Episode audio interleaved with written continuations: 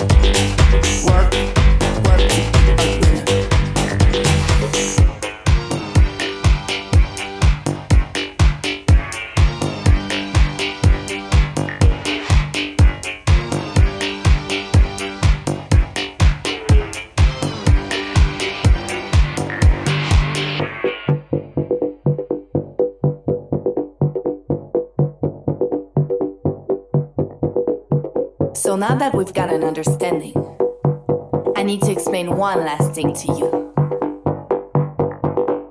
When I say work, I mean you've got to work for yourself. Love yourself. Feed yourself. So you can be a winner.